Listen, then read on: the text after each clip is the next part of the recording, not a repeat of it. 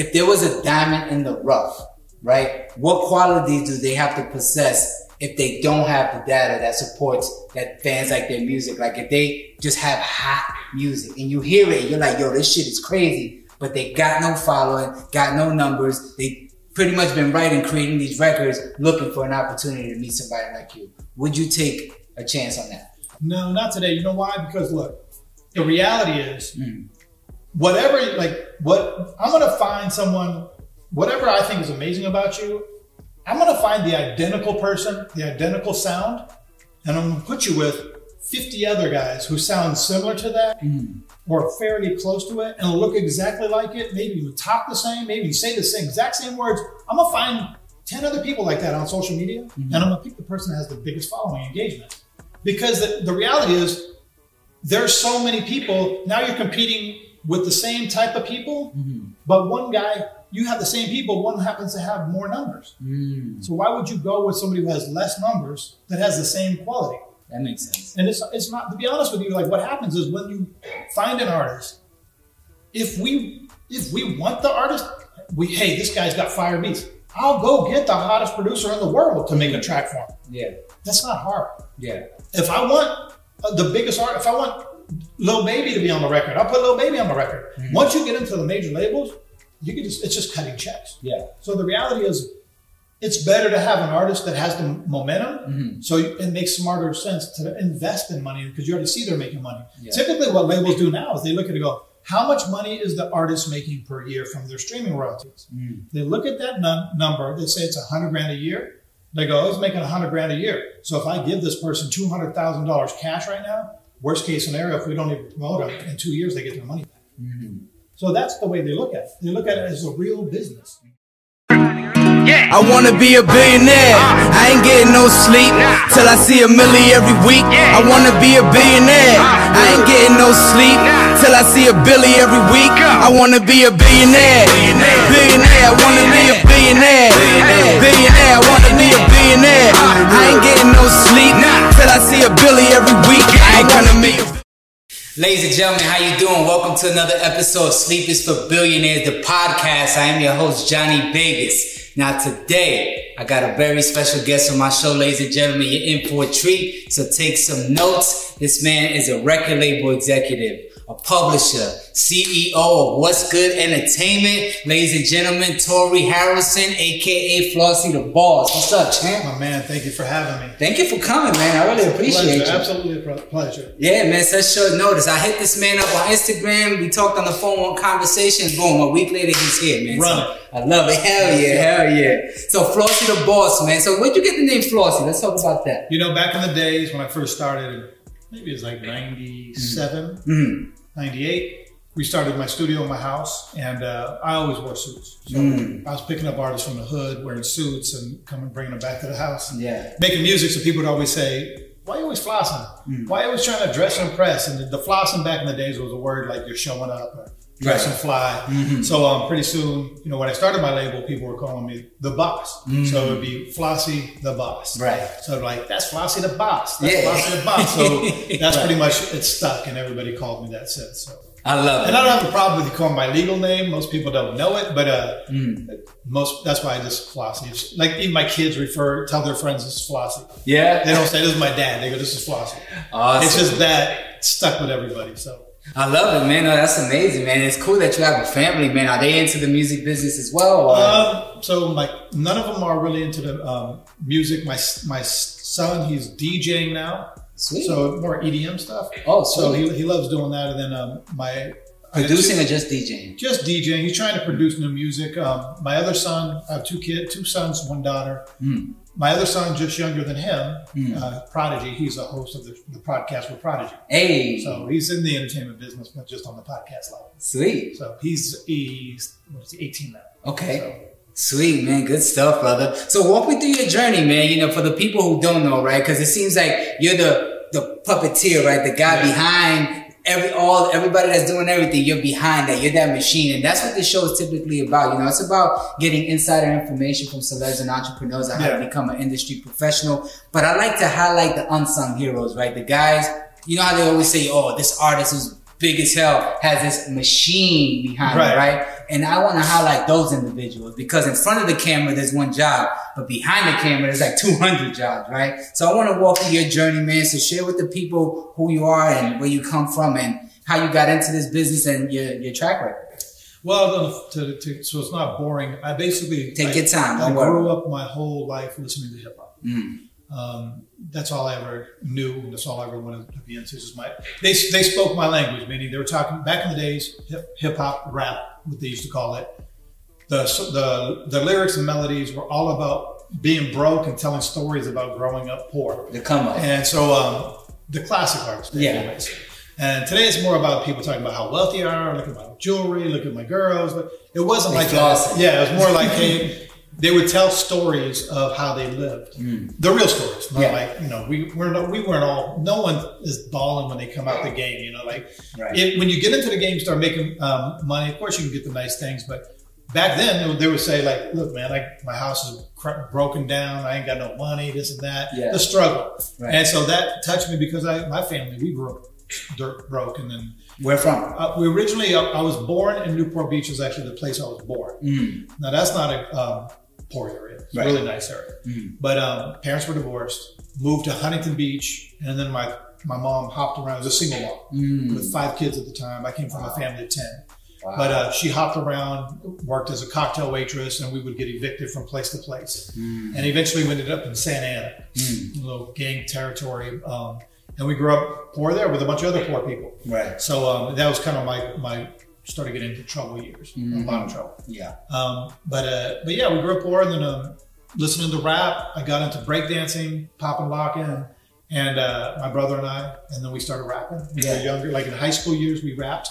We've actually we we uh, we performed at our ball, our Yeah. prom. You guys had a group name back then? TNT Fresh. Hey. My brother's name was Tyler Tory. Yeah. TNT Fresh. Fresh was the cool word back then. Right.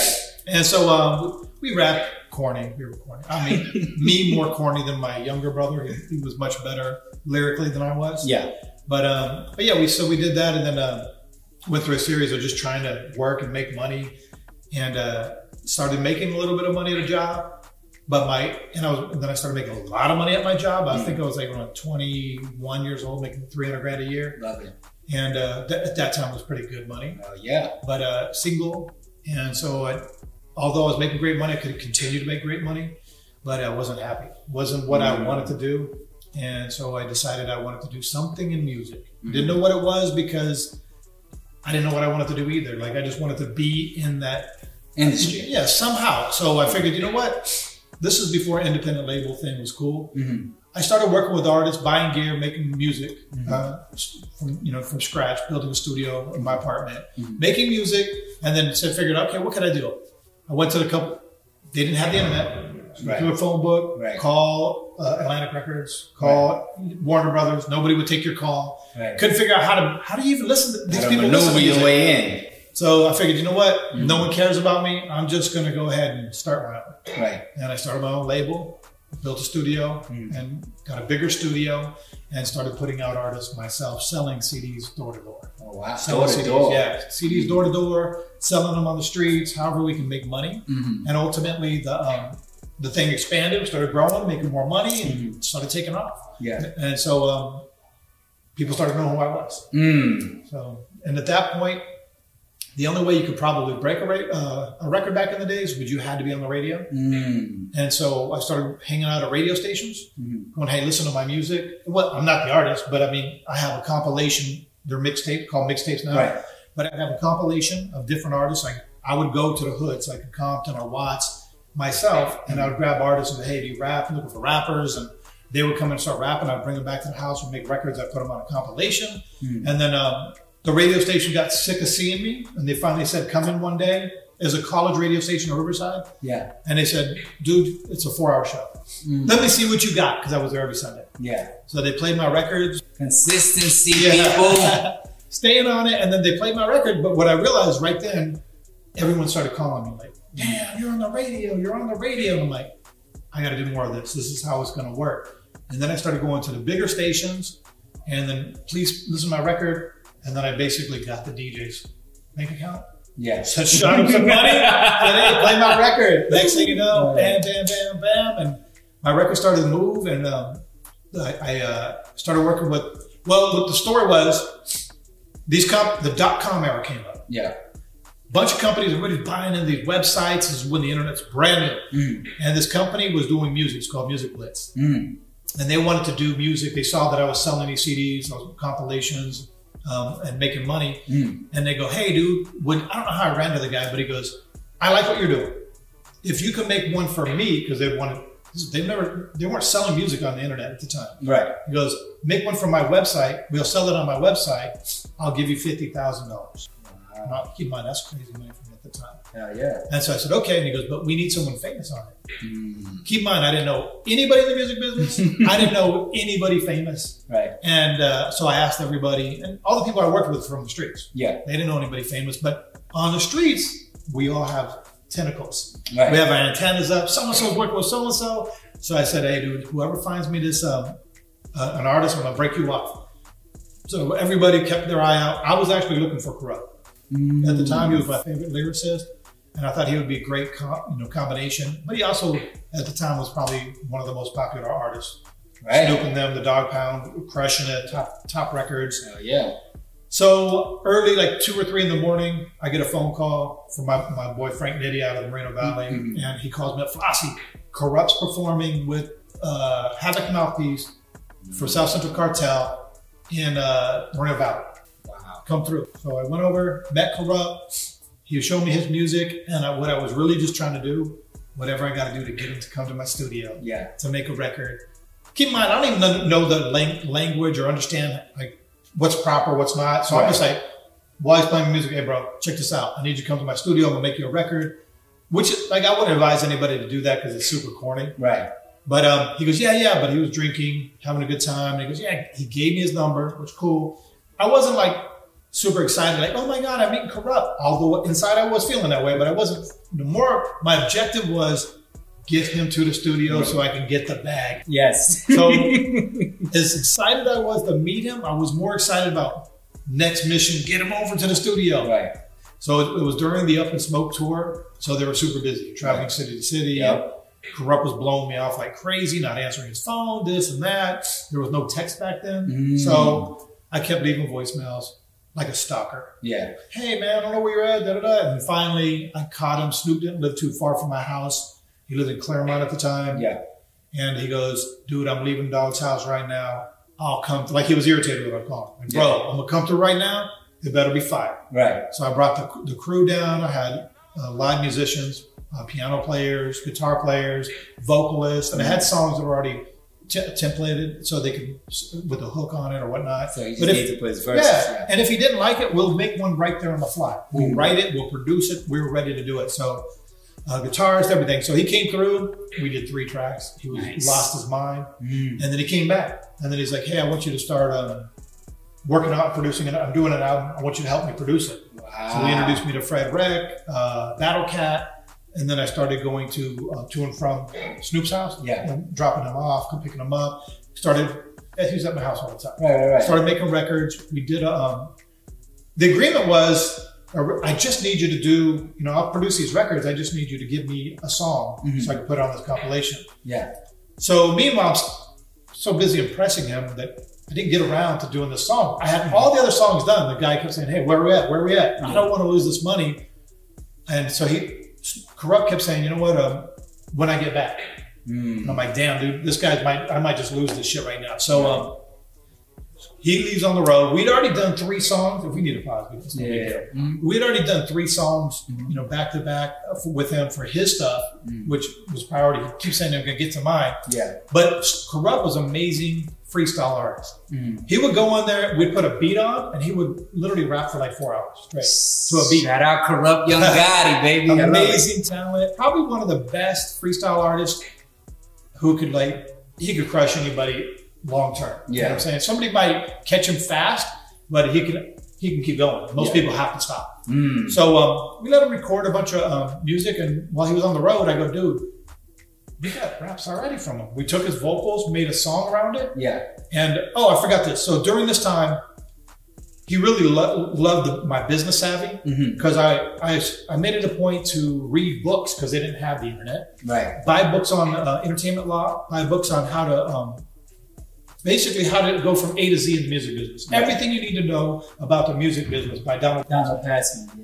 Read that just book. put out a, another edition to that. Yeah, and that, uh, Donald Passman was a guy that the, um, the record labels, Mhm. he used to hold seminars for the labels, Mhm. and he taught them about the business from understanding publishing, a mechanical royalty, how your music goes in the store, what you're supposed to make. It was just the raw facts of the business. Mhm. And reading it, it was like Chinese. because there's a lot of formulas. You're like, it doesn't make sense. But Yeah. when it does make sense, when you sell your first CD in a store, Tower Records, or um, warehouse, and then Universal's distributing it, it all starts adding up. You're like, okay, this now, because I read it, I was instantly in the game. Once Yeah. that, bam, I understand it. It's on a piece of paper. Thank you, Donald Passman. Hell yeah. And so um, that guy, and I've read every book, but that guy had you know, the best practical sense out of it. Did you ever meet him? Never met him. I'd love to meet him, Yeah, but um, but only because I just because he was very helpful me. Yeah. Helpful for me because there was nothing like right now. You could Google what is publishing, find a million different things, resource it out. But back then, there was barely books about the music industry, Mhm. and there was ones that you know people would say how to sell T-shirts and make money, and how to be a touring band. It was more corny, but Donald Passman had the facts. Yeah. Kind of like if you, it, it basically he built a math book for our business Right. and it just at one, two, three, no hype, no BS. Like, and you can make as much as this. It wasn't even that. It was like CD, you, um, songwriter split up 100% of the publishing. Here's how you do writer share. You just break it all down. Mhm. So super helpful. But because, yeah, of, yeah so Donald Passman, if I ever get a chance to meet you, getting a big hug from me, Yeah. big, big help. I read, I think you had uh, four versions for the, the year I bought it, four versions that I read and caught up. If you got a new one, I will go check Yeah, that out. he's on the ninth one now. Yeah, so I will go check out the ninth one. Mhm. Um, there was a period of time he took a little bit of a break, Mhm. but um, he was probably going through the digital transition, Yeah. trying to understand that. And there's still some things in the digital world that are missing. They Mhm. haven't, like the money's all added up in the uh, physical world. In the, the, the digital world, there's still monies that are missing to artists, Mhm. and how they're being collected is still a little bit iffy. But their publishing companies are on the digital people every day. There's they're going to Congress on a regular basis trying to implement mandatory government laws to where if you play my song somewhere, Mhm. you got to pay me. Absolutely. So they're trying to figure all that out. There's still a few missing pieces, but since I read those books and I, I researched them like crazy, yeah. um, Kurupt would talk to me about things and I, I knew what I was talking about. Mhm. And he was blown away. Mm. So Kurupt goes, man, you're like a lawyer. And I go, no, not really. I just try to make it a point to understand this business. And he goes, man, I need to take you with me to some of my meetings with my manager. So whatever you need, I got you. So he brings, yeah. So he it's study. It's important to study your craft. Yes. Get that, like, get everything out. Like whatever you need to know, get that out. The foundation. So when it hits your lap, you can really build and take advantage of it. Versus the other way, Mm. it hits you. You don't know what you're doing, and you and you lose the opportunity. You can't. You don't really capitalize off of it. Stay ready so you ain't gotta get ready. There you go. So he brings his brother uh, Roscoe. Mm-hmm. Yeah, Roscoe, I think, was 14 or 15 at the time. Mm. He brings him to my house with his mom and um, Natina Reed, Mm. uh, rapper, popular rapper at the time and actress. Mhm. Uh, can't remember the group. I'll think about it for a second. Okay. But um, brings them with him and a lawyer. They go, Floss, we love you. We, you know, I sat with the mom and everything, like family. Because they, are it's at my house. It's Yeah. about a big house. You know, they're staying at my house. Um, she, whatever, the whole family's staying at my house. So um, they go, Flossie, we decided we'd like you to, we'd like to, Roscoe to move out here, and we want you to take legal guardianship of him. Wow. So I did uh, the paperwork, took legal guardianship of him, did the home studies, homeschooling, and everything with him.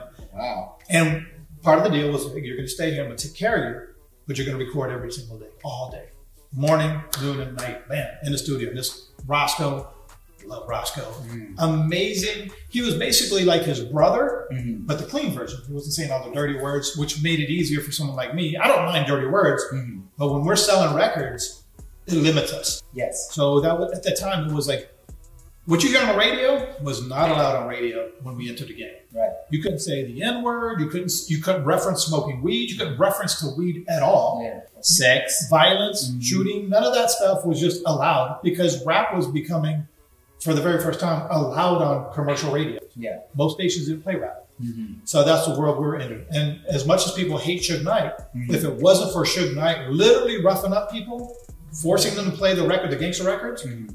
They wouldn't have played records, radio, uh, gangster uh, records that we have today on the radio. So as much as people are down on uh, Suge Knight, I love Suge Knight because he kind of opened the door for a lot of people, including myself. I give him a lot of credit for me being able to do that. Do that to take my song to a radio station and them not to go, hey, dude, we can't play that on radio. Right. So ultimately, took uh, we're making records with Roscoe, and we make a record, uh, but at the same time, going back and forth with Snoop, and everyone's like family. It's really cool. Meet everybody in the dog pound, the camp, Nate, everybody, and uh, we're making records for Snoop to hopefully get Snoop to use these records. Yeah. We sent him a record um, he was supposed to do. In the meantime, Roscoe said, "I'll just get on this record." Roscoe gets on this record. It's called the song was a smash. So I bring it to Capitol Records, Okay. or excuse me, no, I bring it to Priority Records, first time ever to a label, and the, show him the record. Bryan Turner, the owner of the label, um, he was the one. If you watch Straight Outta Compton, where Ice Cube gets mad about the money, he smashes up his office. That was the guy? Bryan Turner. Ah, He, he later becomes a very good friend of mine, still is to this day. Nice. Um, he produced and put out uh, the first Friday. Okay. So and then um, Step Up or whatever. Yeah, the dance moves. Yeah, he started. He did those in the, in the beginning. But anyway, so um, he says, "I want this song." So we end up doing a deal, Mm-hmm. getting a Roscoe a million dollar deal mm-hmm. for a single, an album. Yeah. And the song became a smash hit and like an anthem. The song was called I Love Cali. I love Cali in the summertime. Doo-doo-doo. I love it. So it became like an anthem. Every summer they played it. So now I'm in a record label, talking to them, cutting me checks. Mm-hmm. That song, so the, um, because of Donald Passman, I was offered a publishing deal. During this time, it's hard to like bring everything in to try to keep one point. During this time, I happened to fly in different people, like a great singer. One, hey, I know so and so. He's a great singer from New York. I would fly him in. I'm not making money, but other than selling CDs, fly him in because he can sing, and I'm trying to make hits. Dude can sing like um, somebody could freestyle. Yeah. But hey, I got this concept. He would sing it. Like, Yeah. Fire. Yeah. Like in a second. So I had him in the studio, stay at my house. He happened to be with um, best friends with uh, Trigger the Gambler and Smooth the Hustler from back in the days. Mm. So now I'm on the phone with those guys. These now I'm meeting more people, and um, those guys were close. And he was also close with Def Jam in New York. Ah. So he would go in their office on a regular basis. He introduces me to um, uh, Irv Gotti. Mm. Irv Gotti was like me at the same time. Yeah. He wasn't really doing a whole lot. He was kind of getting in the business, and he was also with uh, Mona Scott. Okay. Um, and they had a produces VH1 shows now? yes for Love and Hip Hop, Mhm, and she um, she had Violator Records Ah. with uh, Busta Rhymes, and so they were just getting their thing going. Um, at the time, Life Lady. yeah, so. I ended up meeting all these guys. And what would happen, because every week I didn't want to bug them, and, and uh, their artists were starting to do good. Mm-hmm. um, Ja Rule was in a group at the time he- before he went single. Yep. And they had their office, Violator Records was starting to make noise, and Busta Rhymes starting to come into the scene really big. And Mm-hmm. so, but they were all learning kind of, they were just a, a, maybe a few years ahead of me on the learning everything. Yeah. But all the stuff comes at you so quick. So every week we'd call and they would be in their office and I'd, I would we'd talk and hey, I learned this, I learned that, and I would ask two questions every week. Hey, I ran into a situation about publishing this and that, and everybody would chime in and give me advice. Irv, especially Mona, That's what's up. they're very knowledgeable. So um, and Clark Kent I met as well. The DJ. Yeah. So I met him. So I I was able to kind of get ideas from him, and um, so learning the game. And then right when the song takes off, the record label comes to me and says, "Hey, we'd like to offer you a publishing deal." And uh, Is that what you originally came for, like a publishing deal? Like, what was the conversation you had with the labels once you had the compilation already prepared? no, they they just wanted Roscoe. Oh, okay. They just wanted to sign him. But they also saw, it, saw I was working with other people. I was working with Freddie Jackson. I still didn't. I'm working with these guys making records, and then um, I'm doing half of Kurupt's album, and they're just paying me, and I'm doing the deal. But they weren't talking to me about publishing. Um, Full Force was producing records for like uh, NSYNC and Backstreet Boys, and they were making these pop records. Yeah. And so they they offered me a publishing deal too. Mm-hmm. So right at the same time, these people are offering a publishing deal, and I don't quite understand because we're writing the songs, mm-hmm. so we own the publishing. Right. So I don't know enough, and they're offering hundreds of thousands of dollars at a time. So mm-hmm. I go, let me. I didn't say no. I said, let me try to understand what this is. It Does Yeah. make sense? Mm-hmm. So I go back and through Donald Passman's book, trying to understand it. Yeah. Okay, still a little confused because publishing is very complicated. Mhm. And before I could even say yes or no, the film, like, we're looking at one contract for $150,000 advance for the publishing. Mhm. Publishing works like this. If if you come to me and say, Flossie, I want to buy your publishing, it would, what's what's called a co-publishing deal. Got it. You'll give me $100,000 and that's considered an advance. Mhm. So when, and out of that advance, you will now, for a period of time, say four or five years, get 50% of the money. Mhm. So basically, all the money I make for five years, you now get 50% by giving me $100,000. Right. That's your investment into this business called publishing. Mhm. And so now I only make 50% of my money for five years it. after they make the 100 grand.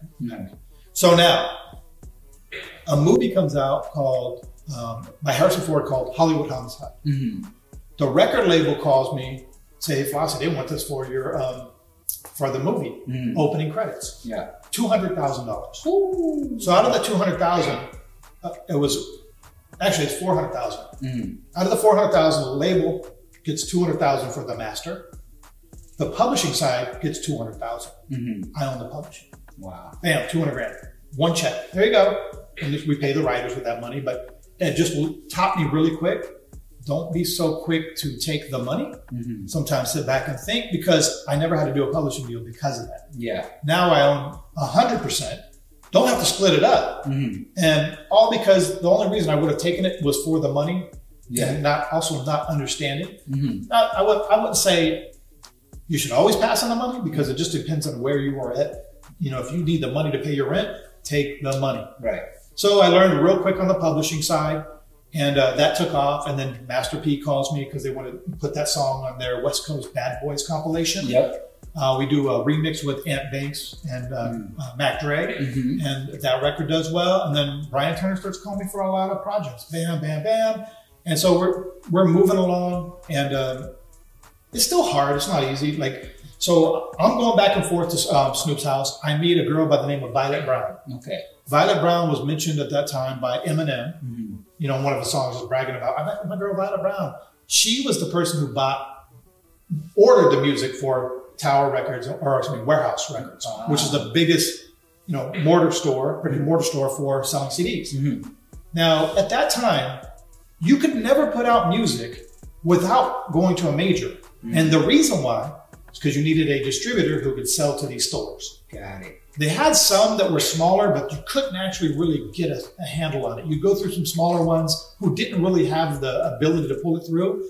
And that's what I was doing at the time. To, and it's hard to get them in the stores. There was a lot of political things that go on, a lot of greasing people's palm to get your, for example, if you walk into the store, you go in there, oh my God, there's a shelf right there and your CD's right there. Yeah. That costs money. It's called an end cap. Ah. So that means that you're paying for every CD you sell a dollar to two to three dollars to have it right there. Mm. So, but it's better because people see it and the likelihood that they can grab it. So Right. Exactly. you would take the hit. Yeah. Now, Violet for shelf space, pretty much. yeah, for shelf space and it's priority, and you know it's it's crucial. So I meet her, Mm. and she goes, "I've been hearing a lot about you. This is a white lady, kind of a hippie type of lady, Yeah. older, but she was really hip to the streets. Mm. She had her ear to the curb." And so I go, you have? She goes, I hear you've been doing this and that. More, more stuff than I know. Wow, that's crazy. So, I uh, did that. yeah, so I'm thinking, okay, great. What do I got to do to get you to buy these CDs for me? And she goes, call me, honey. hmm So I call her. She says, come down to the office. I Mhm. bring a rapper by the name of 40 Glock. Okay. He's a good friend of mine at the time. Yeah. 40 Glock back in the days.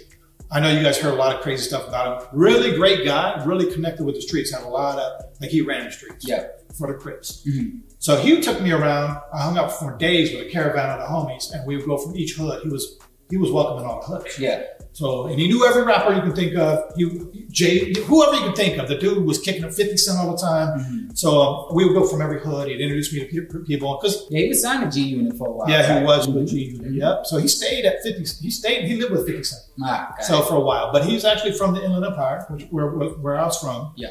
And um, he took me around because back in the days I had a lot of issues because I'm a white dude Mhm. doing black music, and that wasn't something that was normal. Mhm. Especially look, I, I'm super white. I'm Yeah. not. I look it anyways. Yeah. Pretty pretty ghetto, but I look super white. Yeah. So people What's your descent? Are you like Italian or? I'm just a white dude, White? mixed American? white, French, you know, Yeah. whatever, just mixed with a mutt. All right. Well, So- tell me the 20, 23 and me later. Uh, you know, I got to get. Like, my wife keeps saying we got to find out because I might be part black. Because some people say, you dude, you you might be black. yeah, right. So- you definitely got some soul to Yeah, you, for sure. So at this time, I was getting some other in up and coming camps, Mhm. kind of putting the word out like, hey, when we see flies, we'll peel this cat back because it was like threatening. So what I started doing is going to the hood where I would hear that by myself late at night. Mhm. Say, hey, I'm flossy. And they're tripping on me, like, what are you doing? Why would you come to our hood? That's crazy. Right. But then also go, this, this dude is crazy. What's up? And I go, we can make money together. Mhm. That was my mentality. We can, instead of fight each other, they're making the money that I, because everybody's thinking I'm getting the money and I'm kind of pulling money from everybody's pools. So therefore they can't get as much money. Right. And their head that thinking, I go, dude, I'm making a tiny piece of the pie. Mm. These guys, crazy money Yeah. because I've seen it. Because a lot of people, we hear and see things now because the internet, Mhm. but you wouldn't hear it back then. Like, how much did he get? Dude, this guy get to keep half a million to do this in one day's work. So I started putting that word out. We can get the same money. Mm. So started uniting with everybody. Mhm. And so um, while I'm doing this, uh, I didn't want to. I was going to Snoop's house and I'd see Fredwreck, uh, Battlecat, all these producers working right in Snoop's home. Yeah. So I didn't want to com- try to compete with them to take their money, or you know, basically, if I was worried that if I did a track with Snoop, Yeah. maybe these guys wouldn't get paid. Mhm. And we're I'm working closely with them on other things too. Yeah. So I'm like, I don't want to do that. So, but I do need a lane. I need to figure out how I can get more production out there. I started selling CDs at the swap meets, indoor swap meets, and the lady, one lady goes, "You come back with this," a Korean lady. She, she goes, we need to look for this. I got black artists. Yeah. I'm thinking, this is the shit. What are you talking about? I got fire. Yeah. And uh, on the covers, all my black artists on there, and they're, she goes pointing to this um, Mexican Mm. pick up these CDs. I heard it three times. I'm like, all right. They want to, because basically, the, when you go to swap meets, we sell those CDs for 20 bucks retail. Mhm. You would sell it to the mom and pops for 10 bucks. Mhm. So you drop off five. They would buy them too. Five, 10, you got 50 bucks, 100 bucks. Yeah. You go run around the whole swap meet, you might make a pull on $1,000. Right. But I got shut down that day. No, no sales. And they kept three out of the pe- 10 people I went to that place said this. So I bought one of the CDs. They make no money and spend their money. It's a terrible way to do business. Right. Sure. So I buy the CD, I go back, listen to it, and it's uh, Chicanos, um, Mexican Americans that are singing, rapping over old school lowrider classic doo-wop music. Mm. Literally rapping over the song with no edits, nothing. Like they just heard the song and rapped over it and recorded it. Yeah. Uh, this is selling? Let me find out what this is going on. So I start pulling the all the homies on the streets. What's the business? Somebody come back, break it down to me, give me a report. What's going on in the streets? They come back. Hey, here's what's what's hot. None of these artists are on radio. No one's commercially. No one's signed. These guys are slaying stuff. I go, who's the most popular? The guy who's most popular at the time was Little Rob. Mm. Little Rob was killing it. So I go, okay, how do we meet Little Rob? Mhm. Go find him. Mhm. Bring him back. He's signed to a label, so that's cool. Let's produce his music. Mhm. Start producing his music. Um, going, ends up going great. Um, the we did a he was at the house every day making records. Mhm. We did work on his whole album. He was signed to an independent record label called Upstairs Records. Upstairs Records. Yeah.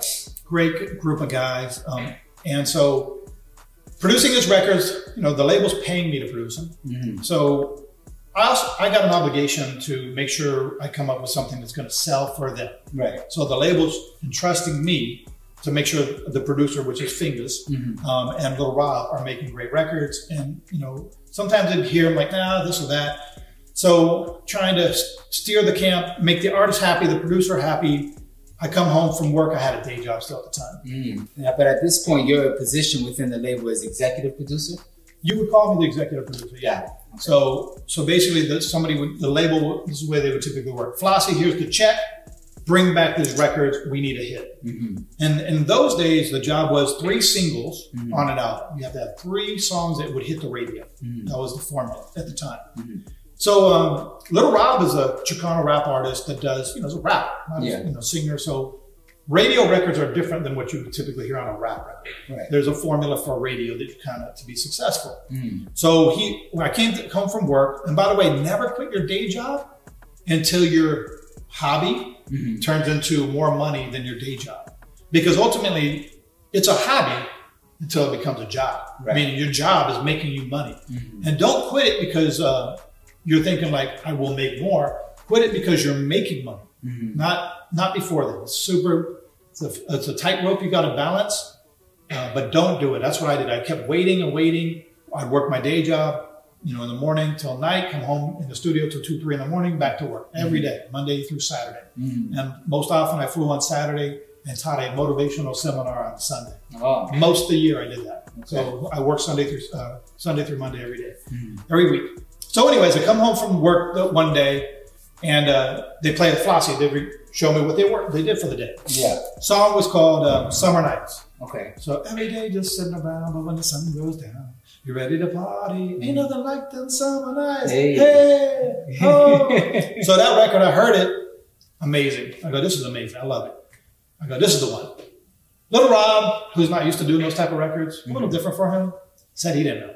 Fingazz didn't know because it mm-hmm. wasn't him. My attitude was like, well, the label's wanting us to do something to take you away from what you're doing to go to the next level. Mm-hmm. In my head, this is it. So um, a few days after that, Kurupt, keep in mind I'm driving wherever he's going, I'm driving. Kurupt Yeah, doesn't yeah, drive. So I take Kurupt to a session with, um, I think it was DJ Quik, Suga Free was there, um, and we're doing records up at the studio, and everyone is there, like the Dogg Pound, everybody was there that day. Yeah. And a guy by the name of uh, Damian Young, Damizza, Mm. um, Damizza at the time was ranked um, one of the top 30 most influential people in hip hop Yeah.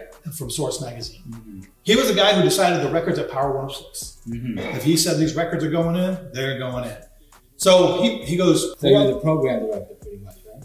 he was pretty much the program. He decided the music. He broke anything you heard from Power 106, those hits, whatever big record at that time, he's the one who broke it. Gotcha. So um, he decided. Mm-hmm. So everybody, to meet him would be like an honor. Right. So to me, like, okay, cool, Kurupt goes Flossie. This is Damizza. Damizza, if you ever need anything from me um, or Flossie, you just let him know. Damizza, if Flossie needs anything, do it. Damizza sat down, great dude. We, we hung out. So they're playing records, different stuff from uh, Quik and Suga Free stuff. And um, I just interrupted and go, um, hey, can I get your advice since you decide music? And- Right. And it really was not meant to like cram down their throat. Just I wanted a, an opinion. These are guys that are like places I wish I could Right. be. I love So yeah, so why not go to somebody you're looking up to and get their thoughts? Absolutely. Maybe they told me it sucked. I'm like, okay, you know, maybe we shouldn't go after this. Mhm. But I played the record, and uh, everybody lost their mind. The Miz played it back to back a bunch of times. So I called the label, said, "Dude, I got this. Is the next record?" Because they were iffy too. They told me, "Yeah, we don't know." So I, this is the record. I'm telling you right now. And I go, "Well, we're thinking about." They had, a, I think, a different plan, mm-hmm. like a way to roll them out. Mm-hmm. They love the record. They said, but maybe not the one. Mm-hmm. I go, "This is the one." You don't even understand because he's telling me he's going to play it next week. Yeah. I go, this is going to be the one. He goes, well, let me think about it. That's Their attitude on the phone. Are you cr- people, the guy who decides the biggest hits in the world is right here telling me this is the one. Yeah. And you you got to think about it. I said, okay, great. Hang up the phone. I was kind of bummed, but Yeah. I just said, see what happens. Right. They play the record, boom, instant Mm. hit, takes off, goes hardcore, becomes like number four Nice. top four hit. So um, the label initially was like, I don't know if that was the right move, but I kind of just pulled the strings to run it, and it worked, and it was really it did successful. So that introduced me to one. This station now said you got records because at that time it was kind of like in each city these DJs hated each other, and like you could I couldn't go take a record across the street to another competing station and play it there because that station would say, "Don't ever bring me another record." Ah. So it's kind of like a weird area. So I would go to Power 106, which is great because at the time they were the biggest station I think in the country, yeah. um, competing with Hot 97. And so um, all my records would break there. So Yeah. I bring them there, and um, I did another. I had a bunch. Of, by this time, I had like six or seven records. Yeah. They're doing great. And I did a song um, with this artist named uh, Down aka Kilo. Mhm. And uh, KIIS FM Mhm. was playing some of my records because I started doing like lovey dovey type of records. Yeah. And KIIS FM was with Ryan Seacrest, and uh, she had a partner, or he had a partner that uh, Julia, Julie Pilat, and they decided the music. Yeah. So I would go down there, meet up with them. She goes, "Bring me some more music. We're already playing two or three of your songs. Super mm-hmm. laid back. Come down if you got anything." So I put seven or eight songs on a CD on a Friday. Mm-hmm. Dropped it off with her and Ryan. Said, "Hey, listen to this. Tell me what you think." didn't know she liked him. A number um, six or seven was Lean Like a Cholo. Yeah. She heard that record and she mm-hmm. lost her mind, and she was like, "I'm, I'm like liking the song." And in our head, I was like, it was iffy too. That was like, I don't know. And it may not have been. It probably wouldn't have been the record because this artist had Snoop on records, uh, Nate Dogg, every rapper on the West Coast was on this album. Right. So this probably wouldn't have been the record we'd go after. Mm-hmm. But they literally, when she called me on the weekend, said, I really like it. And I go, well, tell me, you know, if you want to go with it, let me know. On Monday, the song was in full rotation. Nice. All day, every day playing that record. Mm. That record then translates to other stations, other stations. YouTube's starting to come into play now. Mm. People are sharing their dances of lean like Asian kids, white kids, which our music never even played on, you know, that those stations. Right. Our- it was black urban music we were doing. So this is all organic growth. It was all organic, and it's also something we're learning. Hey, this music is largely being helped because kids are making dance videos, showing themselves dancing to it, and posting it on YouTube. Mhm. YouTube is fairly new, Yeah. so we're starting to understand like there's a way to share content through this social media world, which is. I don't even think social media was a thing at the time, or even a word. Right, right. What So- year was this part? Maybe 2002. Okay. So it's Okay. early, early. Yeah. So it ended up taking off, and um, from there just kept escalating. I'm working with Keke Palmer. Mm. I do a deal with um. I got the presidents of the label calling me. Mm. Normal routine would be like somebody at the label who decides or discovers new talent would be called A and R, Right. and uh, A and R person would find That's the artists and repertoire. Yeah, so they would. Their job was to find up and coming artists, and they would might go to a showcase and see somebody perform at a concert, Mhm. and then they'd bring them back to the, the label and say, "Look what I found," Mhm. and then everybody would make a decision: should we sign them or not? Mhm. Um, most people would brag to me about that. Keep in mind, I'm doing all the stuff with, with no labels involved. It's Yeah. just me. Mhm. And so people go, "Have you met so and so?" And I was always a little bit envious, like, "How did you meet that the A and R guy?" Yeah. That was, "How do you meet these people? Where do you meet them? I don't even know." Mhm. So, um, Move in the shadows. oh you don't yeah, see them. it's secretive. so now, Jimmy Iovine calling me. Mm. Not the A and R people. I had one meeting this whole time with Interscope. Mhm. Through a hookup, friend said, "Hey, Flossie, I know this guy at the Interscope." He basically begged them to take a meeting with me because he had a relationship, but I don't think the person was pretty well known. I won't say his name. I don't think he was he cared two shits about meeting with us. Okay. I was excited, like this is the biggest. When he hears what what I got going on, game over. Mhm. I'm just thinking like he's so lucky to meet us Mhm. this camp. So I bring the camp down, Yeah. and I got music, listen to different artists, and I'm explaining each artist. And he's like, in the middle of playing these records, he would take a phone call.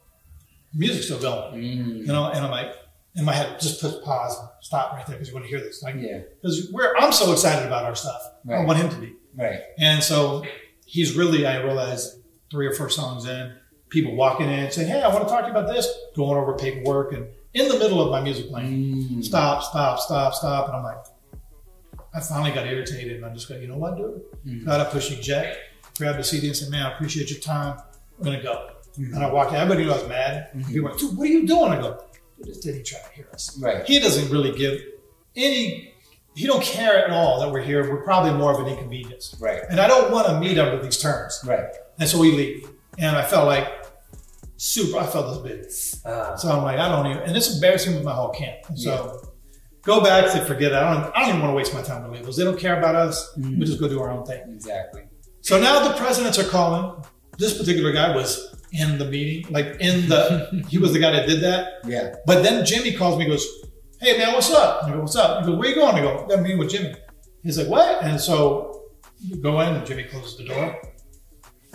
Walk out, and the guy goes, "Man, let me holler at you." Go, "What's up?" And he goes, "Man, get at me." I'm Mm. like, "Oh, "Why would I need to get at you?" Is this the same dude that will kind of ignore you? Yeah, the same guy because he works with Jimmy. Ah, So I'm walking past his office to the boss's office. I got you. Jimmy's the main dude. He Mhm. signed Eminem, he signed Dre, he signed you name it. Mhm. But um, so, anyways, now he's calling me for different projects, Mhm. and I'm co-producing, getting involved in records, and and I got a situation going on. Then uh, Mike Caren, who runs Atlantic Record, Mhm. calling me for doing similar things, and there, Mike is a really great guy because he now he's going, hey, I got this new artist, B.O.B. We got this song called Airplane. I want to try. What do you think? Now we're bouncing ideas off each other. Right. And he would come to the studio, Mhm. work with me on records. Because he loved to really get creative on the records. Mhm. Most presidents they just cut checks, kind of direct traffic a little bit, but they weren't the creatives. Right. Mike Caren involved. Flo, hey, Flossie, I got this guy named Flo Rida.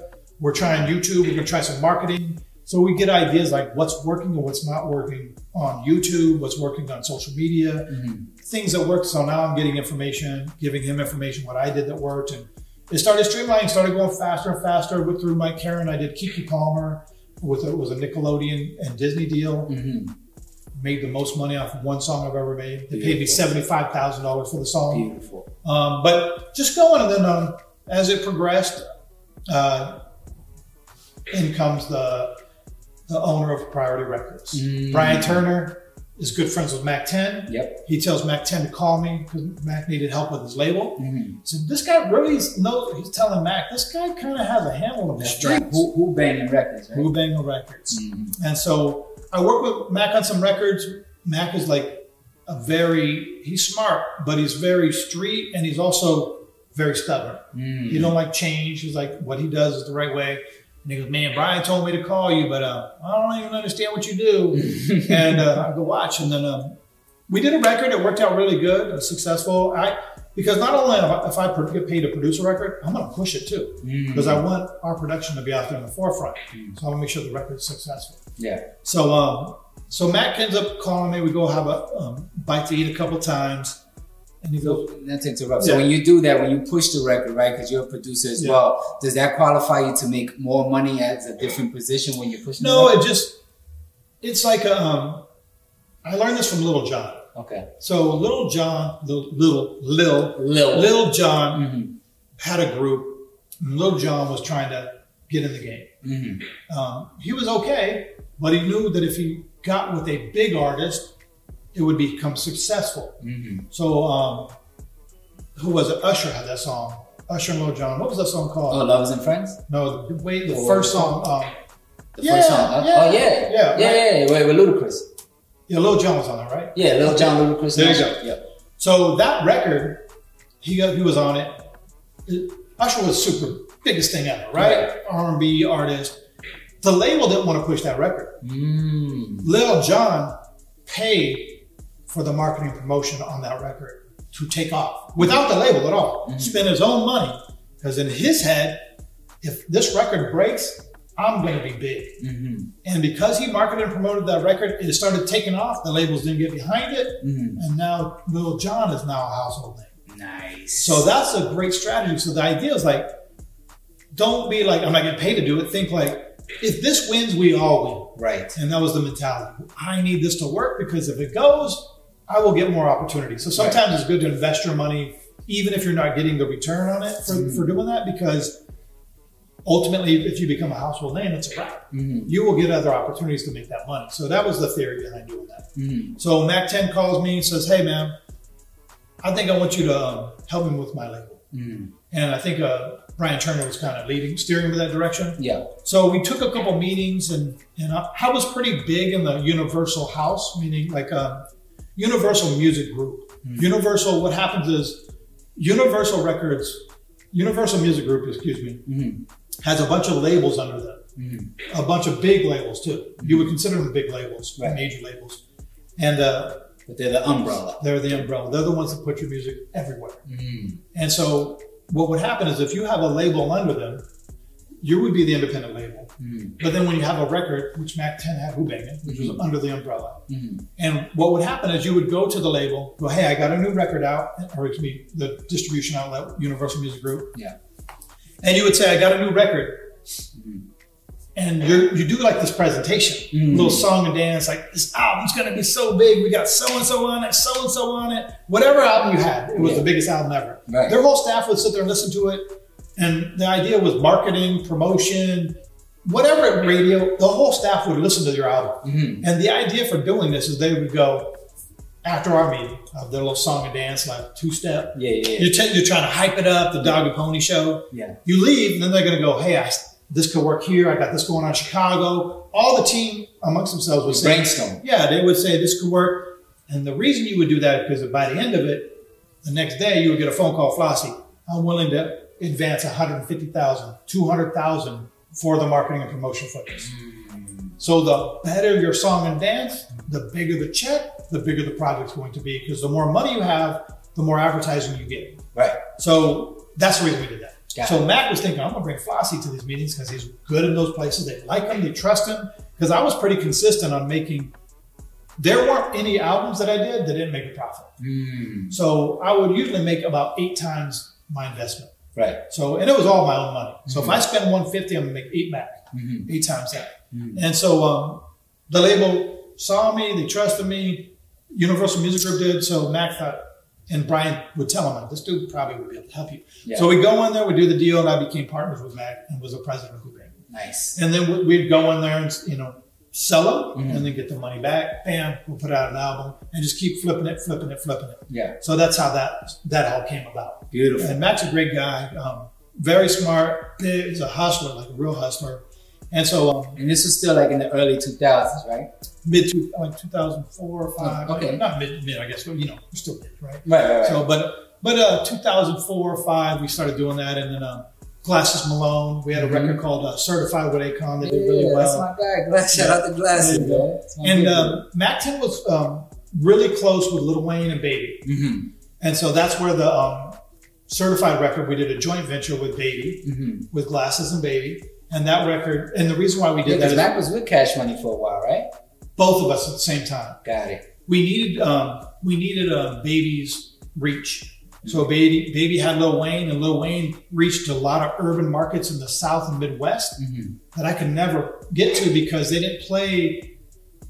They didn't play West Coast music, Right. and Glasses was a West Coast artist, Mhm. and so I needed help. Mhm. So so did Mack, Mack reached out to Baby, said, "Can you help us?" We did a joint venture with them, and then by doing that, that record certified, Mhm. he had all those markets. There's no way I could touch. Right. So bam, the record takes off, and then we're able to you know, get it going. Sweet. So that's how. Um, and Glass is such a great neutral party for Mhm. everybody. Everyone loves him, and he's not like so tied into where like you would think, oh, he's he's from this gang or he's from that. Mm. He was just accepted, embraced by every artist. Every artist would work with him for no money. Mm. Everybody, Lil Wayne would send him a track. Whoever, whatever he, if he wanted a track from anybody, they would get it, give it to him because Nice. he's so affiliated with the streets on a on a neutral zone. Mm. Like, and so he be- he's just a great guy. So, so both so basically we started doing that, and then I started transitioning because running a label is a lot of work. Oh, I Over, could imagine. overwhelming, stressful. Like you gotta, you're responsible for the money coming in and making sure the money comes back, Mhm. and also the artists are looking for you to make them famous. So there's a lot of pressure with that Right. running the label is definitely a lot of work, and there's a lot of pressures from all sides. Mhm. I'm responsible for spending the least about amount of money Mhm. and making sure we get the most back. Right. Um, also, the artists that we're signing are Mhm. looking to me to make them famous, Right. and that's like their careers are in your hands, Yes. and it's very stressful. could imagine. So. Ah, man. I didn't like that part of it. I mean, it's cool to have the job, but it's it's very stressful. Hmm. And there's other ways you can make money, like without those pressures, you know. Yeah. Yeah, and I'm glad you highlighted that because a lot of artists, you know, they tend to chase this dream so much, so much, so much. And over time, when they see it's not working, sometimes they still try to force the issue. But it's like they don't realize there's other avenues that they can just take a, a seat back from being an artist and maybe run a label or be an A&R and then make some money doing that way Yeah. to then fund their career in the future. But a lot of artists just stay in that hard-headed mentality. I want to be an artist. I want to be an artist. Next thing you know, they 40. Yeah, I would, what I would tell artists, and especially artists that get a break, like they make a bunch of money or their songs taken off. Mm. No matter what, an artist is going to reach a peak and they're going to start making less and less money as an artist. Mm. What I always tell people, like, dude, if you get some money, put some of that money into another revenue stream, Mm. whatever that is, preferably outside of music. Mm. Maybe it's film, uh, TV, or whatever. But take that money where you know if I put 100, 200K over here, Mhm. I can make two or 3,000 with little or no effort every month Right, for 20 years. right. That would be the smart thing to do. Real estate. Real estate, flip, uh, uh, investment, maybe uh if there's some type of business that's running that need a, a little uh, upstream of money, you can kind of throw that in there and get a, a five, 10% back on that. There's so many opportunities, so much opportunity that you can, you can do that And it may not be the thing you like to do, but it may be a thing that just makes you more money. Yeah. So ideally, that's what I tell you. Um, real estate is really good, like apartment duplexes and things like that, and then you have somebody manage it, so there's no work involved. Right. So things like that. But ultimately, um, music. It was harder to make money with the new streaming. Mhm. You're getting 0.004 cents Mhm. a stream, and you still got to spend money to get the artists out there. So I kind of let me fall back on that, and I started a digital distribution company. hmm So I have um, kind of like um, maybe core CD Baby, Yeah. but I provide marketing services that are really great within there to the members in there. What do you charge the artist for that? Um, it costs, I believe, it costs hundred dollars to set up a, um, when you first go in there, Mhm. and then you have your own platform, and then you can buy all the services. It's you. It's strictly online. I do have people that can answer questions and help you while you're on there, Mhm. but it's something I want it to be more hands off. Mhm. Still make sure it's amazing um, services for the. I try to make it the most amazing marketing services Mhm. that are credit for affordable. Mhm. They're all guaranteed. So like the cool thing about it is like Annual subscription or just one time hundred dollars? it's a hundred dollar setup. Got it. So yeah. Okay. So basically, you can go in there. The cool thing about it is like I guarantee services. So most market artists are looking around, trying to get marketing, playlisting, advertising. They might go somewhere. One, they got ripped off completely. They don't know the people. They just kept their money, didn't do anything. Yeah. The other thing is like you didn't get what you paid for. Mhm. Like, hey, I thought it was going to be this, thought it was going to be that. I spell everything out. Here's what it is, and I also offer these services. There, I sub them out. Mhm. But in order for me to sub them out, I charge a little bit of markup, but the person has to provide a cheaper price than they Mhm. charge everyone else, so I can cover my little commission that I make off of it, Yeah. and also that I guarantee it. So meaning like. I always test all these services out for a period of time with a bunch of artists. Mhm. If they're great, consistent, like say if I pay the guy to do 10, 10 different things, I got to make sure 10 out of 10 they came back perfect. Right. Because I offer to my, my people, if it doesn't come back the way I promised, you get your money back. Exactly. And so, of course, that person will be out of the system. Mhm. So the goal is to make sure that everybody gets an amazing price, cheaper than go anywhere else, but also amazing service Mhm. and the guarantee. So it's safe when you go in. That's what I like about the best about it. So we have thousands of public traded company. We have thousands and thousands of clients. Mhm. It's going really well. I paid um, Method Man to be the face of the company. Sweet. So I'll get another artist to, you know, I'll switch them off every now and then just to promote that this is my company. It's a trusted company. Mhm. And we're, I'm looking to distribute his album, the Wu Tang album that's coming out. Yeah. So it'd be great to add that to it. But I got a lot of records that are doing amazingly well on there on the platform. So that's a business I created. Took a long time to put it together. It's a lot of work. Mhm. Um, now I try to be a little bit more hands off. Mhm. And then um, I have the film and television network, Okay. What's Good Entertainment. And I have my podcast, four podcasts that I produce. I'm adding more to it. Beautiful. And then I uh, also distribute movies to the platforms like Netflix, Hulu, and Tubi, and all those things like that. Mhm. When it comes to talent, like what do you look for in talent before you decide to work with them? At, now, at this day and As far as music, both music or content creators. okay. So as far as um, music goes, it's really less about talent, unfortunately, because when I started, it was about finding talent. Right. And and that really was the thing because if we found the talent, I could secure a record deal if they believe in the talent, and then they would promote the guys through the A and R people. They would build them up, create music, and do all of that stuff. Today, because the talent can do it on their own, the talent can skip the whole the whole step of going to the A and R Mhm. and then impressing the A and R, and the A and R goes to the president and said, "Hey, will you sign them?" You can skip that step by putting out. A, you can do a song today and put it out on video tonight, Right. and now we can bypass guessing if an artist, the fans, because ultimately we we might think something's amazing, but the fans still have to like it. Mm. So we need to. The whole idea is trying to get a record label used to spend millions of dollars, put a song out there to see if people would even like the person. Ah, to extract the data. Yes. So now they can go. The artists are already doing that. Mhm. They're already doing that on their own. So you don't necessarily have to like the person. You might think the music's horrible, and the reality is, it doesn't. I don't need to like the music for it to be a hit. Mm. The fans need to like it. If the overwhelming numbers say this guy's amazing, then whether I like the song or not is immaterial. Right. The reality is, is it amazing? So you can't really look for talent and think, oh, because this guy's amazing, it's going to go. Mhm. It doesn't work like that. But what we can do, and people go, that sucks. You're just, you know, basically just investing in artists that are making money. And that's really the reality. It's a business. Right. So I'm looking for each artist is a business. Mhm. I'm looking for their business to be generating revenue. Mm. And ultimately, you wouldn't go buy a taco stand because I get this a lot. Flossie, this person's amazing. You got to hear him. You wouldn't go buy a taco stand that had the best tacos in the world, but no business. Mm. You're better off going down the street and buying the taco stand that has shitty tacos and making 500 grand a year. I got you. Now, now to that point, if there, how do you, if there was a diamond in the rough, right? What qualities do they have to possess if they don't have the data that supports that fans like their music? Like if they just have hot music and you hear it, you're like, yo, this shit is crazy, but they got no following, got no numbers. They pretty much been writing, creating these records, looking for an opportunity to meet somebody like you. Would you take a chance on that? No, not today. You know why? Because look, the reality is Mm. Whatever, like, what I'm going to find someone, whatever I think is amazing about you, I'm going to find the identical person, the identical sound, and I'm going to put you with 50 other guys who sound similar to that Mm. or fairly close to it and look exactly like it. Maybe you talk the same, maybe you say the same exact same words. I'm going to find 10 other people like that on social media, and I'm going to pick the person that has the biggest following engagement. Because the, the reality is, there's so many people. Now you're competing with the same type of people, Mhm. but one guy, you have the same people, one happens to have more numbers. Mm. So why would you go with somebody who has less numbers that has the same quality?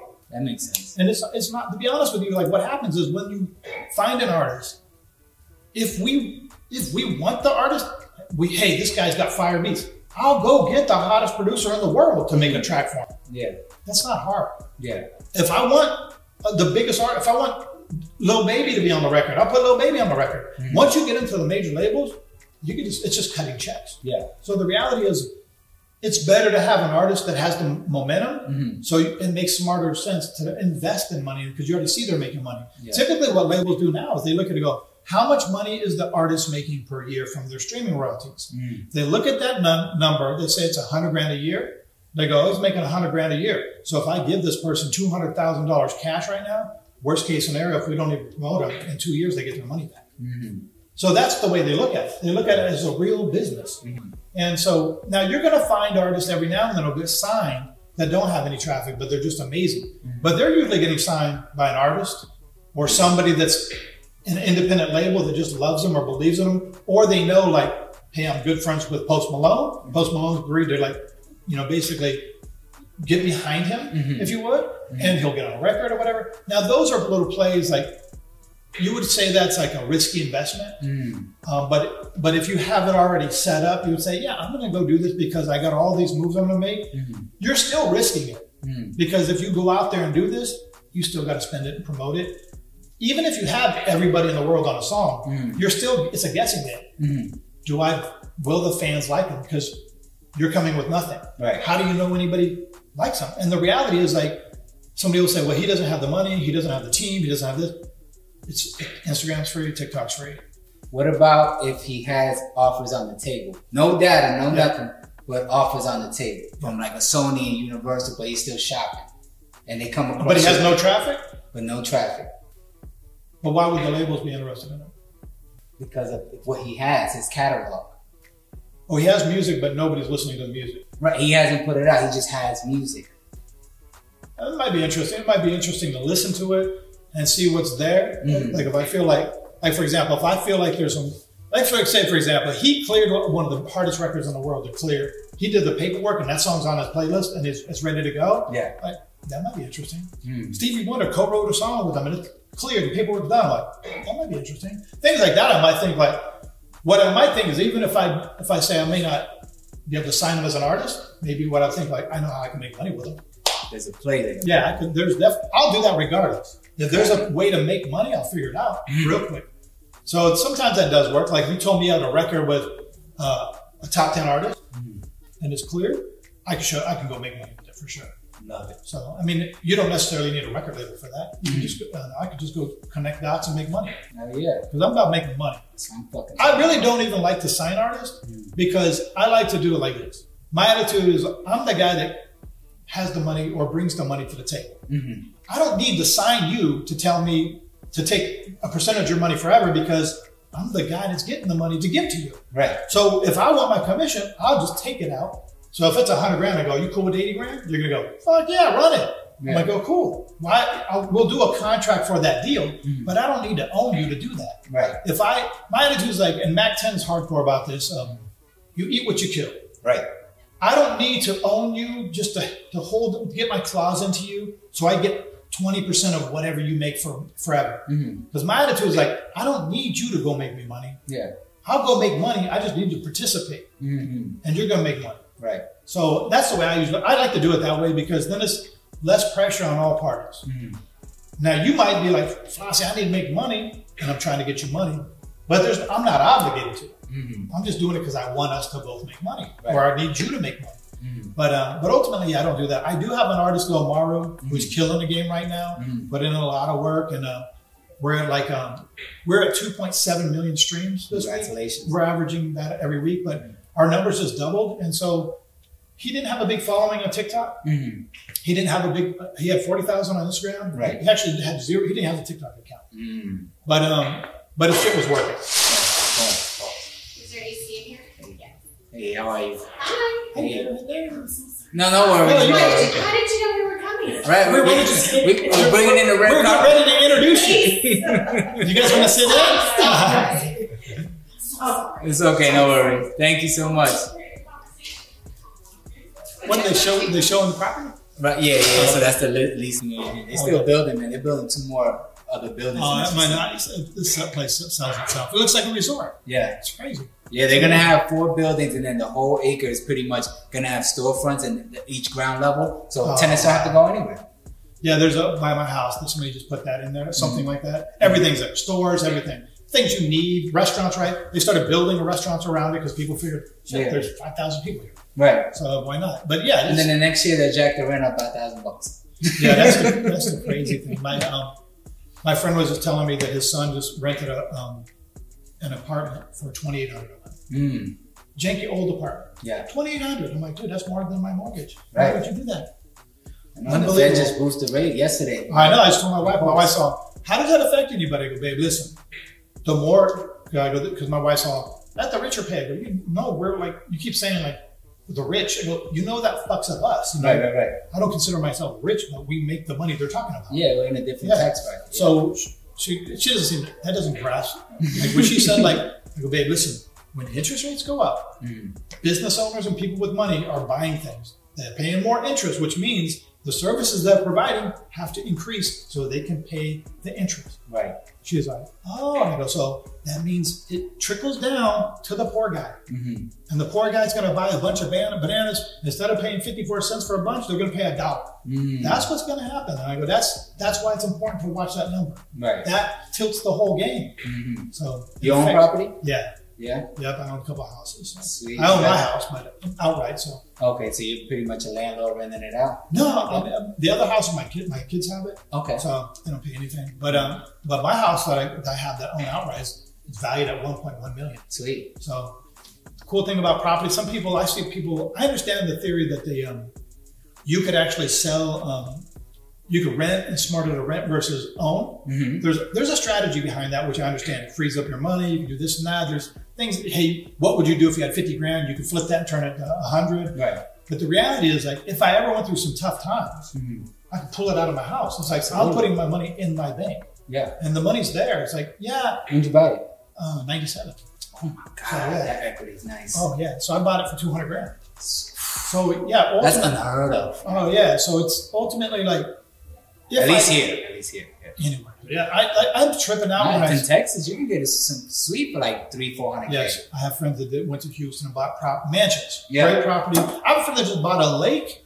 What do you buy? It's four hundred something thousand. He bought a lake, a mansion. Mhm. Not, not like a mini mansion like we have in California. Right, right, right. Like people come to my neighborhood, oh, it's a mini mansion. No, it's just a house. right. You go there, there's a mansion. You know, four or five thousand square feet, Mm-hmm. looking like a mansion. Pool. He has a uh, a pond, a, a little mini lake, Yeah. and a deck. Mhm. Like you can go park a boat, drive it around, Mhm. and he owns like it's I think it's ten acres, Mhm.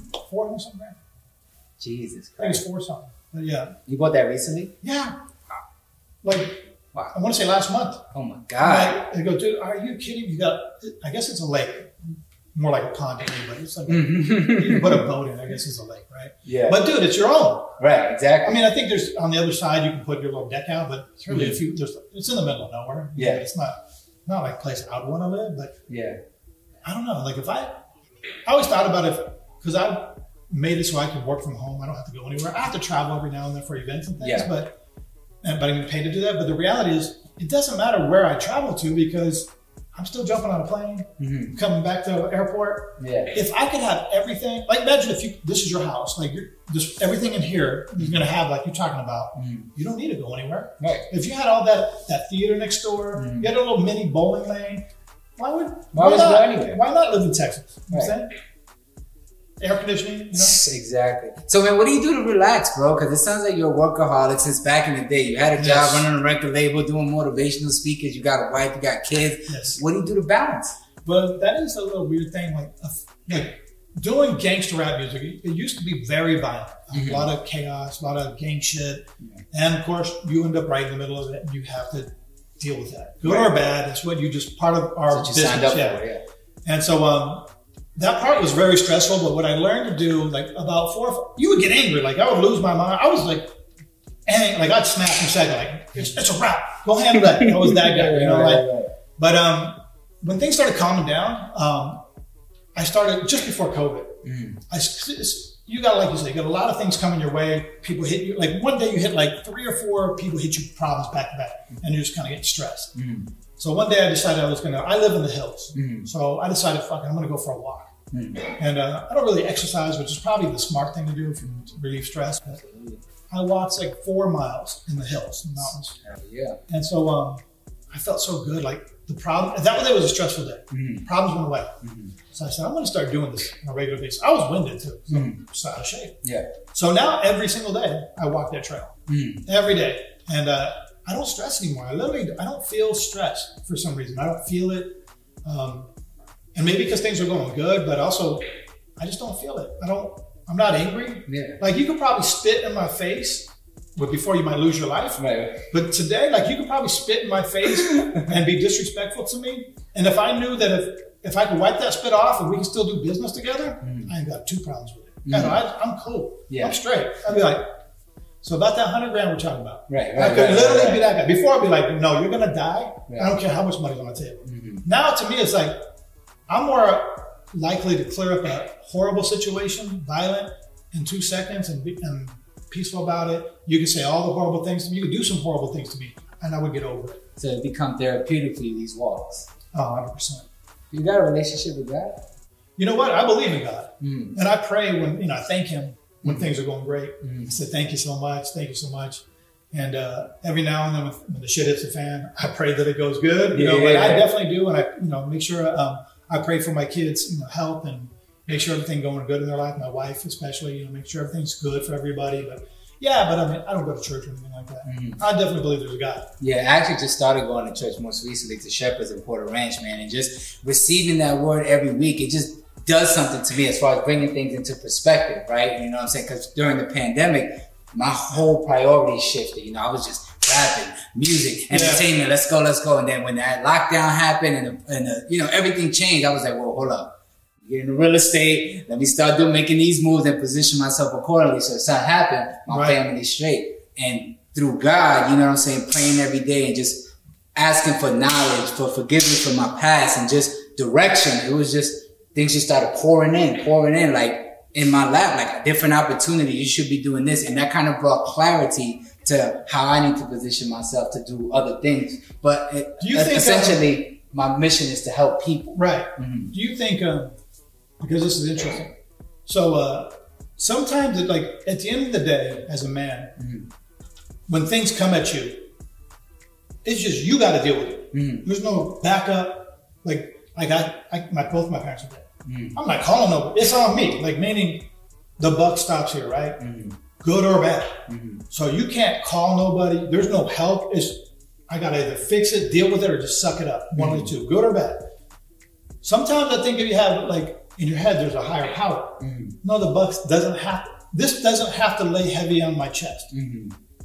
I could call the man upstairs, get some knowledge, and I got a backup plan. Mhm. I think that sometimes is part of the um, thing that does make you feel good. Like you do have support. Mhm. You're not alone in this world. Right. And so I think that might have something to do with the, the weight. Like the life is heavy, dude. For everybody. It's not Imagine. the life is heavy for um, wealthy people, a lot of successful friends, and think, things aren't always good because you got money. Mhm. Money eases up a lot of daily stress, Mhm. but you, if you're not a good person, or if you're you just have bad luck, Mhm. life can be very bad for a rich person too, Yeah. and very stressful, and sometimes worse Mhm. um, because people look at you like you got it all. Yeah. What are you bitching about? Right. and their, their shit might be terrible too. Mhm. So, and then again, you see poor people, homeless people. Mhm. I remember a homeless dude asked, my kids started laughing at me. I had my son, my two sons with me. A homeless dude said, Hey, um, I'm broke. I need money.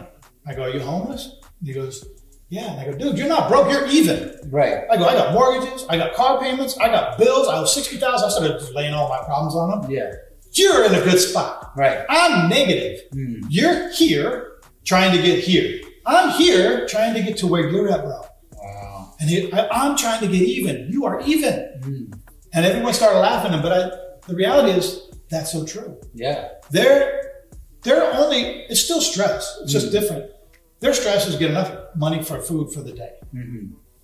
I can't just do that. Right. I got to get food for today, tomorrow, six months. I got to pay these bills for this month. Exactly. So there's so much, and it's just life. And that's true for everybody but a homeless person. Mhm. And it's almost, if you thought about a homeless life, imagine if every day your job was to wake up, your only concern was to get $5. Now, it might be a little harder to get $5 for you because you don't have the means, Mhm. you know, transportation, you have to go to someone and beg for it. Right. But you know it's out there. Yeah. And but once you get that, you're done. Hmm. Your day's finished. And that's sometimes I think about like a physical labor job. Mhm. How fulfilling it would be. You go to work for eight hours. The alarm clock goes off. Everyone's off work. You're done. Yeah. You go home, pop open a drink, watch the game. You're done. You don't have to think about it. You're done. Me, my phone, my wife complains about it. This phone right here is is right in bed with me Yeah. because I got business going on in Japan, Thailand, England. Yeah. My phone can ring, and I got to take the call and deal with it. Mhm.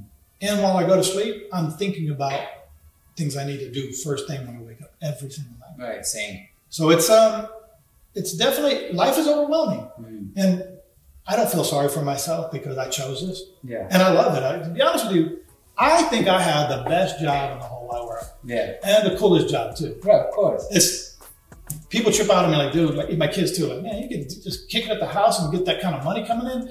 And the reality is like, it it's there now, but I had to build it. It wasn't overnight. Yeah. Mhm. That movie where they have the baseball um, field, Field of Dreams. Yep. You Kevin build Costner. it, yeah, you build it, they will come. Mhm. So if you build it, they will come. Sometimes it takes a long time to build it, Yes. but you gotta, in your head, you gotta plan and just know. Artists always ask me this: um, What if I had money? Would I become successful? Or what? How much would it take for me to blow up? Mhm. And the reality is, you're gonna blow up if you want to blow up. Mhm. If you know and believe you're gonna blow up, you will blow up. Mhm. If you just want to, you may not. Mhm. You may, but you may not. What I mean by that is like, if you're willing, like for me, there's no reason I should be successful where I'm at right now. Mhm. Everything was against me. Mhm. A white dude doing gangster rap music. Not even, doesn't even make, at that time, didn't even make sense. Mhm. Didn't know anybody. Didn't know anybody in the music industry at all. Didn't know anybody with money at all. I didn't know anybody. Mhm. I went and found everybody and brought them to me and created it, built it and built it and grew and grew and grew. Same thing with an artist. You, if you have money, if your mentality is, I'm going to make it at all costs, no matter what, I'm going to make it. Mhm. You will make it because I know people that have done it. Right. Money will only get you there faster. Meaning, like, money will get you money. The money will get you advertisement and promotion. But you can do that with no money. Right. You can upload music to TikTok and Instagram for free. Mhm. Money will just move the process quicker. So if you are that guy that I'm making it no matter what, in five years it might take you, the money might shave off three years. Mhm. So in two years you make there faster. Yeah. But if you know and believe that you're going to make it, you will. 100%. Like for me, if I start something, there's no doubt in my mind that I'm going to do this. And it might seem crazy. When I started doing music business, people laughed at me. Mhm. They thought I was, I told them I literally told people what I was going to do, and I did exactly what I told them. And I went to a party one night. Good friends at Flossie. I want to tell you because I approached people that wanted to be partners with me. Right. They go, we all laughed at you behind your back, and you did it to the T. What happened? Number one record on radio, this and that. I did exactly what I told them, and it happened. Wow. Now, I told my kids the other day, like a while back, a couple years ago, I'm going to start this film and television network, and uh, I want it to be like Netflix. It's going to be harder because I don't have Netflix money, unlimited money pouring in, but I'm going to do this. And uh, they actually believe me. They're like, "Well, he's going to do that because I've done everything I've ever said." That um, they wait for the situation to be right. Meaning, I'm going to wait till I get a new couch. I'm going to wait till I get better lighting. I'm going to wait till I get a better camera. And then I'm going to shoot this masterpiece. And the reality is that's the better way to work is work with what you got, whatever you have, and put it out. Mm-hmm. Because if you put it out, the little bit of success you have, and you will have success. Sometimes it could be one person watching, that's success. Mm-hmm. If it's 10 people, it's success. So it'll be more successful than you just sitting thinking about it. Take the content, put it out. The next one it will get better. Mm. And the next one will get better and better and better. In the meantime, you'll have gained so much experience and you've also have gained a fan base mm-hmm. by putting it out. But most people wait. Mm. They wait till the conditions are perfect. And by waiting, they've lost time, momentum, and the game could have changed. Yeah. Technology older. changes. Yeah, just everything changes. Mm. But yeah, that's the reality of it. I mean, ultimately, whatever you got, if you're an artist, get music, put it up on TikTok and Instagram, Facebook, whatever you use, put it up. If you're a if you're doing skits, Yeah. which is great, put that content out. Right. Put it out, work on the next one. Put it out, work on the next one. While you're doing that, you're going to see things like, even for me with the podcast, you would think since I ran this multi-million dollar business, Yeah. it should be easy for me. Right. Well, that's a different world. Exactly. Film and TV is completely different than music. It's close, but completely different. Mm-hmm. So I'm still working out kinks. Every time I put out something, I put something up that takes off one day. Yeah. What did I do different than on this one? It goes. It comes down to sometimes what time did I put it out? Mm. When did I upload the content? What day did I upload the content? Why was Tuesday at two o'clock different than Monday at two o'clock? Right. These are all things that you've got to start implementing, and you only learn that from consistency. Yeah. So I would say the first thing, what happened? Because that's why people always say, "What have you done?" It's your resume. Go put it out. If you think it's crappy, it may be amazing to someone else. Look at uh, Napoleon Dynamite. Mm. The first times these kids told me to watch this, way back when it was just nobody really heard of it. Yeah. Kids at school were saying, my son's like, "You got to watch this." All the kids are talking about it. It was nobody even knew of the movie. Right. I watched it and I was like, first time I watched it was stupid. Mhm. Ugh. and it was half because I, in my head I got to do things, and that. Right. And another time, sit down, have a drink, I watch it, I laugh my ass off, and I realized that this movie is actually funny Right. once you absorb it, and it's a cheap movie. That I think the reason I was laughing that it was so cheap that these guys had the balls to put this out, but it's, it's hilarious. Yeah. And you realize it's just them just being stupid Yeah. and just ma- making a mockery of what they got. Right. That movie probably made mo- more money than most movies, Right. and they spent minimal money. I mean, um, the, the acting I think was overall, if you reflect on it, the acting's probably pretty amazing with mm-hmm. Napoleon Yeah. Yeah. and the dance. You know what I'm saying? Yeah. Yeah. I mean, but ultimately, just imagine. So that's the hurdle. A lot of people they're embarrassed because, and I'm embarrassed. Like I post stuff on TikTok and Instagram all the time, not because I want to and I'm trying to be famous. I'm just trying to keep my business afloat. Right. And I know it's such a social media world mm-hmm. that I, as old as I am, I'm putting out, I'm doing rapping, dance, or whatever Yeah. to keep the attention on, the, not until you watch me dance or watch me rap or do whatever, something goofy. Mm-hmm. and so the other things fit in and my business flourishes. Right. So you go to my site and say, hey, this guy's corny. I'm willing to make fun of myself for everybody to see how goofy I am. So you'll come and go, whoa, this guy's got a podcast. Mm-hmm. So sometimes you just got to do what, what works. I mean, Right. obviously, don't jeopardize your personality or yourself. Mm. But I mean, I'm a goofy guy, just in public. Right. But I'm willing to show the world I'm pretty. I would don't, don't normally be a goofy dude to people I know. Yeah. I'm not going to let the you know typically share it, but I'm willing to let the world know I'm a goofball. Yeah. As much as I'm doing this hardcore gangster music, I'm a clown, Right. and people that know me know that. But now I'm willing to let the world know just so I can draw you in and do other things so, so we can all flourish. Hell yeah. Love it, man. Well, Flossie, man. It was a pleasure. Thank you for having me, man. Appreciate it, This yeah. is a great conversation. I can't wait to chop it up and put the promo Chop it, clips screw it. oh man, this has been another episode of Sleep is for Billionaires, the podcast. I am your host, Johnny Vegas. Flossie the boss. Yes, Let the people know where they can follow you, where they can acquire the services, everything like that. Yeah, if you want to watch any of my podcasts, go to What's Good Entertainment. And if you want to check me out, go, I, use, I got a pretty entertaining uh, Instagram. Go to Flossie the Boss, T H E Boss. F L O S S Y T H E Boss. And I'm the biggest boss you ever saw. Ah, thus far you heard. make sure you like and subscribe to this channel. Make Get sure you some, do it. Make sure you get you some of that Sleep is for Billionaires merch. Yes. Stay tuned for more episodes to come and thank you for watching. God bless. Amen. Yeah. I wanna be a billionaire. Uh, I ain't getting no sleep nah. till I see a milli every week. Yeah. I wanna be a billionaire. Uh, I ain't getting no sleep nah. till I see a billy every week. Go. I wanna be a billionaire. Billionaire. billionaire. I wanna be a billionaire. Billionaire. billionaire. I wanna be a billionaire. Uh, I ain't getting no sleep nah. till I see a billy every week. I ain't gonna be